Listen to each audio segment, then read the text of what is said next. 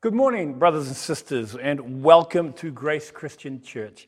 It is always really encouraging to gather and to spend time not only in worship and through song and through giving, but also to spend some time in the Word. Before we get into the Word, I do want to make a quick announcement. We are still trying to work things out regarding the internet. The Telstra has held up the equipment and the technician being able to come out, so we're still, I guess you could say, winging it in regards to trying to get things sorted out, but please pray that those things will come through soon so we can do an actual online stream sooner rather than later.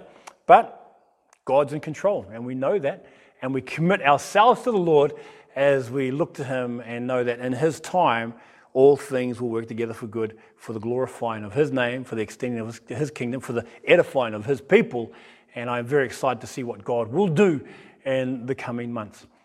So continue to please be praying as well with the situation as more cases are popping up all around Sydney. Please be careful. Please be very wise and considerate of those that are around you as well, especially those that are at risk. But yeah, we really need to be very wise in what we do. We want to keep a good testimony and just be very careful in what's going to be going on in the next few weeks. So if you've got your Bibles, please turn to the book of Joel. Joel is a wonderful minor prophet book. Minor because of its size, not because of its content, because we have within the book of Joel the great blessing that is quoted by Peter at the day of Pentecost when the church is birthed. But if you turn to the book of Joel, is to provide a bit of context, Joel being a contemporary of Jeremiah who prophesied to the same people as well. But the nation of Judah is apostate and without a king. The true king has been hidden away at the temple of the Lord as his mother, Athaliah, is actually ruling and continuing to lead the nation of Judah down the paths of apostasy. It's not until a few years later when Joash is 7 years old that he is appointed as king in 2 Kings chapter 11, verse 12. And these are the first glimmers of hope for the nation of Israel. I think that we're getting a bit fed up with living a life apart from God, living a life apart from what they were originally designed to do, I guess you could say. And so these first glimmers of hope were being established with Joash being established as king, and Jehoiada, who was the high priest at the time, who makes a covenant for the people and for the king and for the people of Israel as well. In 2 Kings chapter 11, verse 17, we read, Jehoiada then made a covenant between the Lord and the king and people that they would be the Lord's people. You see, the timing is right as Joash seeks to rebuild the temple of the Lord for Joel, like I said, who was a contemporary of Jeremiah, to come and to proclaim a message of closeness and intimacy that God desires to have with His people. Such relationship with God is not so that the people, is not so that God gets anything out of it, but rather that the people would. You see, God is, He's totally self-existent. He is self-sustaining. He is perfect in every way. He is the great I am. So it is not so God receives anything really, but rather because of His perfection, the people are the ones that benefit from getting to know Him. They receive from Him. No, we receive from Him and from being in relationship with Him. Because knowing Him as our King and as our God brings to us a completeness, a wholeness as His subject and as His child. So let's open in a word of prayer and let's look at the book of Joel together. Let's pray. Father, we thank You for Your word and we thank You for the lessons that are held within. I pray now as we open Your word that You will minister to our hearts and that You will reveal to us the greatness of who You are, and that You will stir our hearts with excitement as we learn and as we grow to know You more and more. Guide us now, Lord, in Jesus' name. Amen. So, My brother Jono is our Bible reader today. I'd like to hand things over to him as he reads the word to us this morning. Thanks, Jono.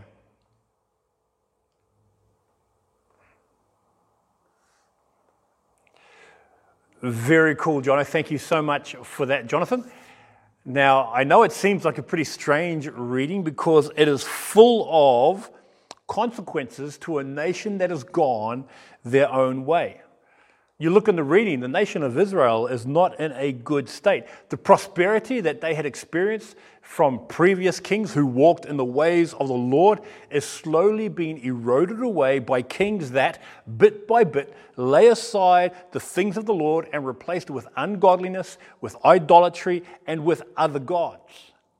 And in such courses of action, it resulted in the consequences that are referred to in Joel chapter 1, verses 4 to 12. As read, you have the locusts that ate everything. You got wine that is snatched from the people's lips. You got a nation that has invaded his land. You have wasted vineyards and ruined fig trees. You get those that are mourning and those that are grieving. Their offerings are cut off from the house of the Lord. You got the priests who are in mourning. You get the fields that are ruined, the ground that is dried up, the grain that is destroyed, the new wine that is dried up, and olive oil that fails. You have the harvest of the field that is destroyed. And in verse 12, all the trees of the field are dried up. And then it says this at the end, surely the people's joy is withered away. What a state to be left in. Suffering, locusts, they were suffering thirst, they were suffering oppression and famine, they were suffering isolation, they were suffering all sorts of things. But remember, this is the state of a nation that has placed themselves in this circumstance by choosing to follow after other gods.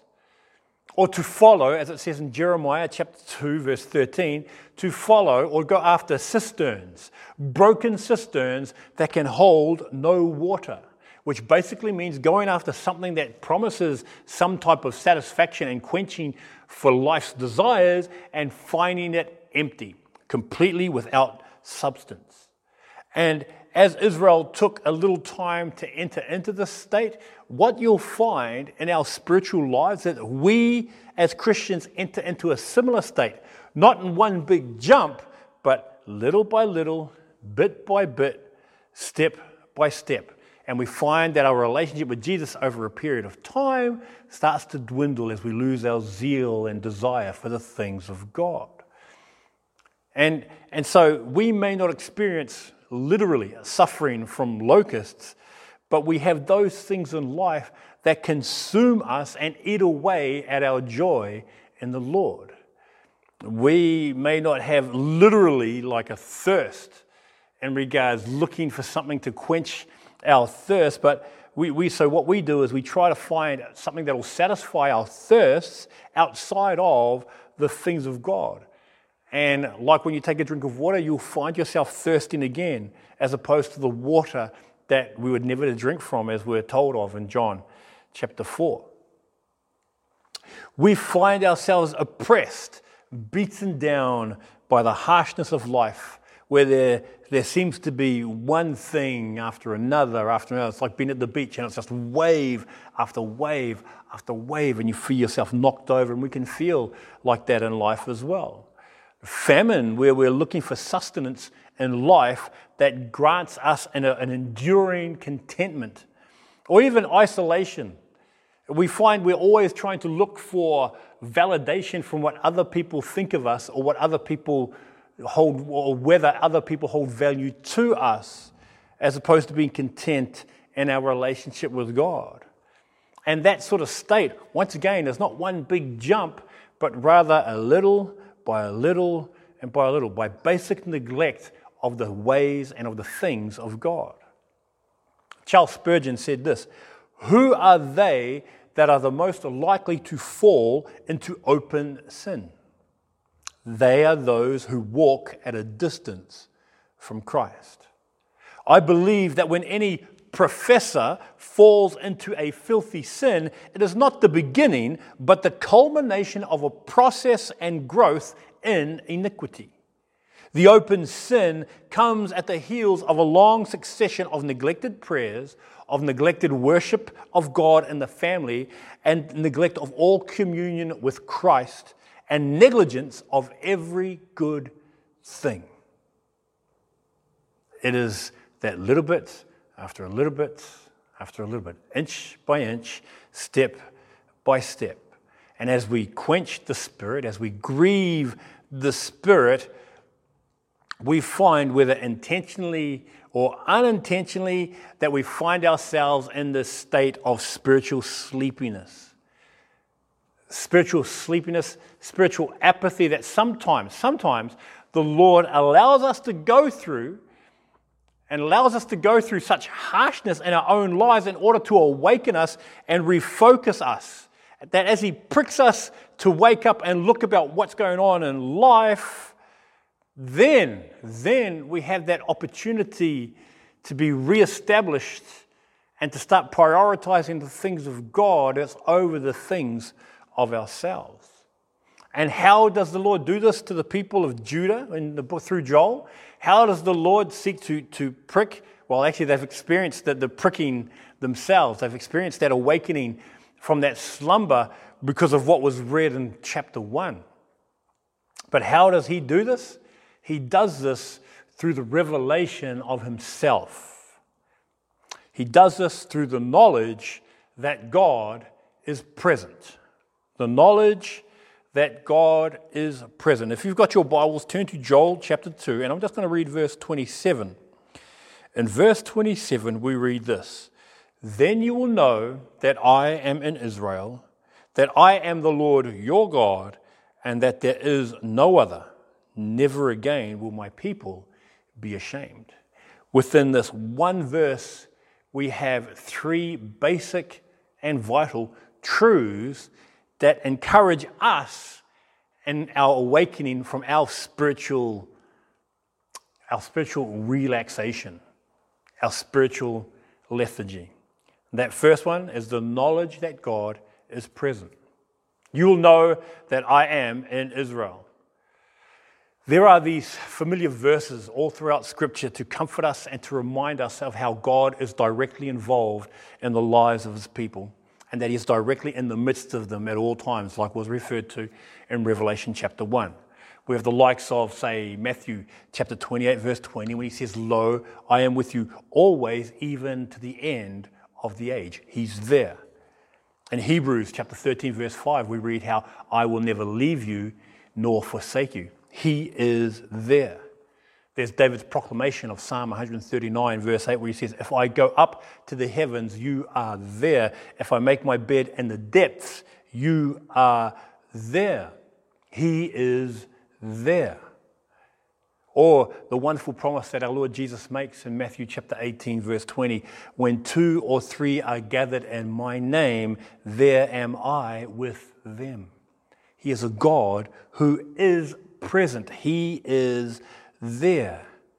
And while we have like an understanding of such truths and know intellectually that He is present with us, that intellect, that intellectual knowledge we have, the extent of what that really means and how much that is really lived out comes in the midst of hardship and trial.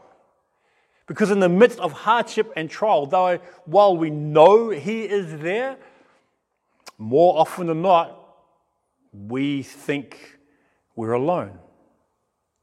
Because in the midst of hardship and trial, one of two things can happen. One, the enemy isolates us and gets us to doubt whether He actually is present, whether the Lord actually cares. It's what He did to Eve in the garden by isolating and focusing all His attention on her and causing her to sin. Does the Lord really care? Did the Lord really say? It is what He did to stir up Cain in the murdering of his brother Abel. And it is how He chatters away in our ear when things take a turn for the worse in our lives. And then we question, "Lord, where are you? Are you present?" And we doubt the reality of this truth. That's one of the things that can happen. when we go through hardship and trial. On the other side of it, God can be seen working in the midst of that same hardship and of that same trial. He is able to, like Israel's priests, take my shame and grant me a double portion in himself. Instead of disgrace, having my rejoicing in my inheritance from him, and that I can attain a joy everlasting as belonging to him in the midst of hardship and trial. Isaiah 61 verse 7 speaks of that. We have this ability. It's either one, we find ourselves apprehensive and aggravated towards the things of God, or two, depending on where we're looking, we can see God moving in those same difficulties. But you see, that knowledge of seeing God work and seeing God move in hardship, well, that's coupled with what and who I choose to see, what and who I choose to look at. You see, the knowledge that God is present does not deliver me from the hardship and trials in life and the harshness that life throws at us. But rather, when our focus is right, it may not necessarily be clear, but when our focus is right, that when we're looking at the right direction and seeing our lives in the greater context of God moving, then perhaps at the very least, I can be stirred with this fact that God is doing something. I may not understand completely what it is, but I know he's doing something. Remember, the enemy wants you to feel alone, but the fact is you are his and he is mine. Well, he's ours, should I say. That I am his and he is mine. The enemy wants to steal, kill, and destroy our spiritual fellowship with him, and that we feel joyless, that we feel unloved, and that we feel destroyed and worthless. But the fact remains that you are loved, that we can rejoice, and that we are deemed worthy because of Jesus Christ. There's this whole tagline running around at the moment that says, "Facts don't care about your feelings." Now look, there is an element of truth to that for us as Christians that can be applied to our lives even now. Yeah, that is true. Facts don't care about your feelings, but biblical facts don't disregard your feelings.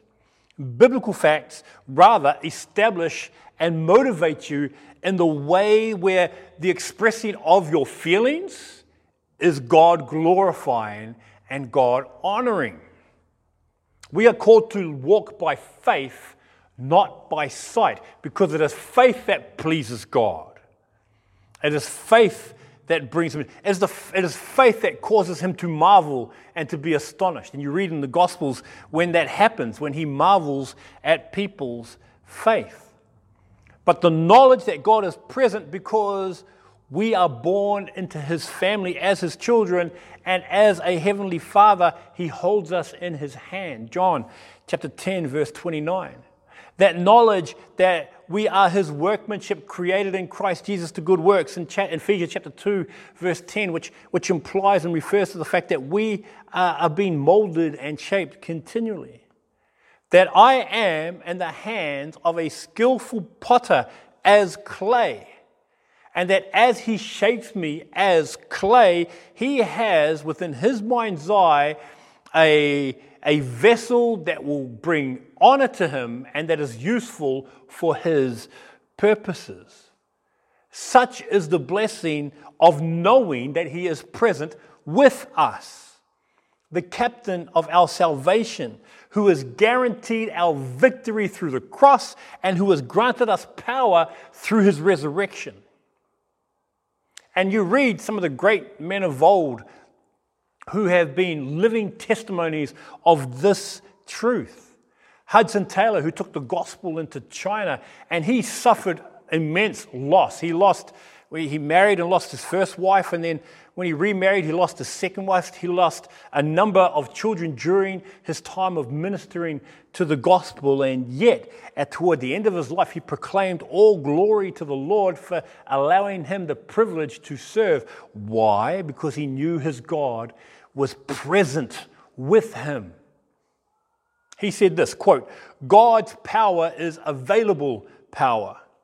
We're a supernatural people, born again by a supernatural birth, kept by a supernatural power, sustained on supernatural food, taught by a supernatural teacher from a supernatural book. We're led by a supernatural captain in right paths to assured victories. That is what we've been granted in Jesus Christ. So when you feel alone, you are not, for you are God's child. When the enemy whispers in your ear and you feel isolated, you are not, because you are part of God's family. When you feel defeated, man, in Christ, you are more than a conqueror. When you feel weak, it is then that the power of God rests upon you, because when you're weak, then you are strong. When you complain and you feel like you're all alone, doing this all by yourself, like Elijah did, well, the fact is that there are many, many, many more who have not yet bowed the knee to Baal. The God who is present grants us his strength in trials by being present. Have you ever noticed how confident you are when you know you have the backing of somebody with authority, whether it be in your job, whether it be in your home, whether it be out in public? I mean, I know for a fact that the confidence that is granted when I've walked around with my brothers, because they're just monsters. I mean, as in big, you know, but the confidence that, you know, that I'm not talking about being a mob. I'm not talking about what's going on overseas or anything. No, I'm just saying there is a confidence in knowing when somebody is present with you. Our God, the creator of heaven and earth, he who spoke the universe into being, he is with us, the foundation of which begins with not only knowing that he is present, comes along with this wonderful privilege of knowing his person. It says in verse 27 that he says, I am the Lord in the midst of Israel, that I am the Lord your God. I am the Lord your God. I am amazed how the Lord expresses himself in so many ways in order to reveal his lordship and his presence with us. You see his lordship in his creativity, the sheer variety of colors and smells and plants and people. We see his intent and his order by the way the world works and how the laws that govern the universe's functions, how there are certain laws in place, and those certain laws, whether it be mathematics or physics, whatever it might be, point to the ultimate law giver. We look at each other and see how we are created in the image of God. And because we are relational beings made in the image of God, points to the fact that he too is relational. I mean, we're not those people who may have a volleyball for a best friend, but we're told that he is the Lord. We are told biblically of his attributes that portray him as a whole being, that he is good in Nahum 1:7, that we know he is holy in Leviticus 11:45. We know he is love in 1 John chapter 4, verse 8, and we know he is jealous in Exodus 34:14. We are given even greater insights of him being the Lord in his dealings with us as his creation, whether it be his hatred of sin in Psalm 5:5, his compassion and his understanding expressed in his dealing with Jonah and Nineveh in Jonah chapter 3, verse 10, as well as his guidance and protection with how he dealt with the deliverance of Israel from Egypt, with the destruction of Pharaoh's army and with the leading of the people of Israel into the promised land, which points to a very important truth for you and I to be aware of and to live out. And that important truth is that knowledge, the knowledge of God's person, must be a knowledge that is experienced relationally, not intellectually. We must experience a relationship, not think about it.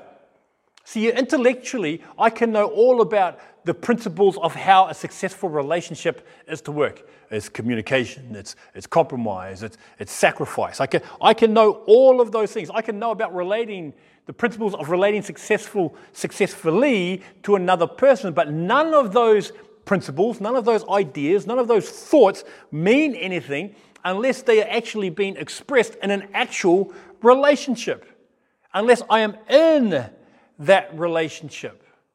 And so I read in verse 27 that, yes, I am in my people's midst. I am in Israel. But he also states that I am the Lord. I am the great I am, the creator of heaven and earth. I am the God of Abraham, the God of Isaac, and the God of Jacob. I am the God that delivered you. I am the God that leads you. I am the God that protects you. I am the Lord from whom the greatness and the power and the glory and the majesty and the splendor and of everything in heaven and on earth comes. I'm the being. 1 Chronicles 29:11. I read in verse 12 of that same chapter, wealth and honor comes from him. The magnificence of who God is described all throughout Scripture. But what makes this description so amazing is that it's coupled with these two amazing words.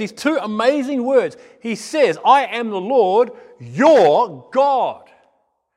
I'm the Lord, your God. Personally. I am a personal God. I am an involved God. I am an intimate God. I am an interacting God. I am your God. And we see the expression of this intimacy and involvement by what he does for his people in bringing them back to himself. And while some may argue at the unfairness of God allowing them to suffer so greatly, the suffering isn't because of God. The suffering is because they have forsaken God. The suffering is them choosing to live apart without him. And yet, once again, even though it was a consequence of their choices, we see a God who is rich in mercy and shows them a love in drawing them back to himself, lovingly and compassionately and graciously. He says, your God, Israel, has blessed you so that you will know, one, that I dwell in the midst of you, and two, that I am the Lord, your God, a personal, personable, knowable God. And the reason why I want to emphasize that is because he is the same now than what he was in Joel's day. The same message that he proclaimed to the people of Judah in Joel's day is the same principle and the same message that is being communicated to you and I now. Your God, who demonstrated his love toward you by sending his son, Jesus. Your God, who through Jesus' death on the cross broke the hold of Satan that he had on yours and my life. Your God, who through Jesus' resurrection granted a way to the Father by us becoming his child through believing in him. Your God, who had written your name in the book of life. Your God, who has made us his people. That is the message. And in the knowledge that he is present, and in the knowledge that he is our God, is then the knowledge of God's uniqueness. We read at the end of the verse, and that there is no other. There is no other. Never again will my people be ashamed. The uniqueness of God speaks volumes to the privileged position we have been given in Christ. We read about the Most High God who says this in Isaiah chapter 40, verse 25, "To whom will you compare me? Or who is my equal, says the Holy One." He stands alone. He stands preeminent. He stands transcendent. He stands supreme. He is the only God and Father of all, who is over all and through all and in all. Ephesians chapter 4, verse 6. He is the Lord alone, and there is no other. Apart from him, there is no God. Isaiah 45, verse 5. The unique God that works uniquely, that moves uniquely, evident in how he deals with us as his people and with the people of Judah here uniquely. Once again, when you look at the consequences of Israel's sin, as we looked at the reading that Jonah read for us, that placed them in this position of oppression, of famine, of desolation, of grief, and of isolation. We read that the unique grace of God and how he blesses his people and what he does in drawing them back. See, for us, when someone offends us, before we're willing to let them back into our good graces, we want them to stew a little bit. We want them to know how much they hurt us, and they're going to suffer every time they interact with us. It might be the silent treatment. Maybe they're looking at people through the side, doing the side eye, Doing the side eye, yeah. Or not laughing at the person's joke, which happens to me a lot.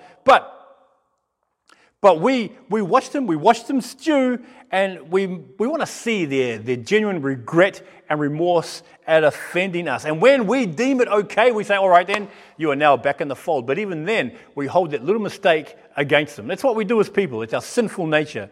But praise the Lord that he is not like me and that he is not like you. Because when you read in verses 19 through to 26, you read it, everything the Lord does in order for them to know that he is in Israel and that he is their God, that he is the Lord. You read all of these things that he does so that his own people will know who he is.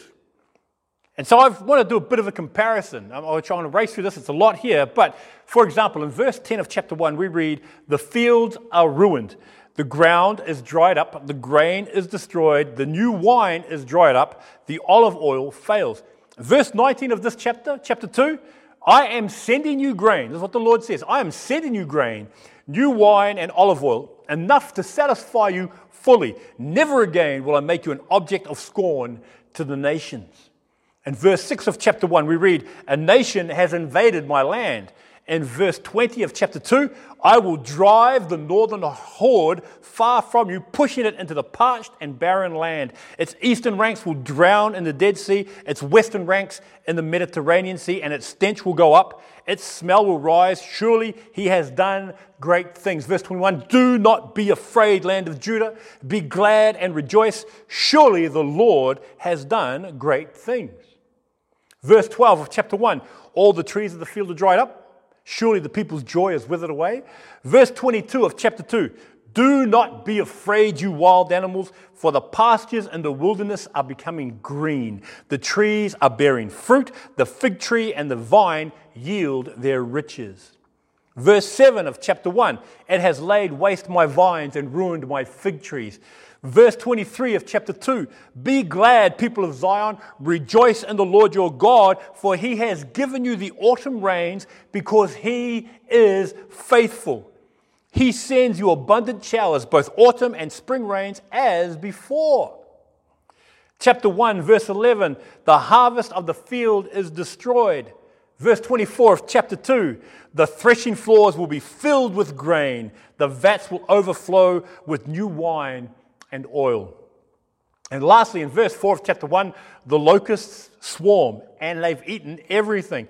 Verse 25 and 26, "I will repay you for the years the locusts have eaten, the great locust and the young locust, the other locust and the locust swarm. My great army that I sent among you, you will have plenty to eat until you are full, and you will praise the name of the Lord your God, who has worked wonders for you.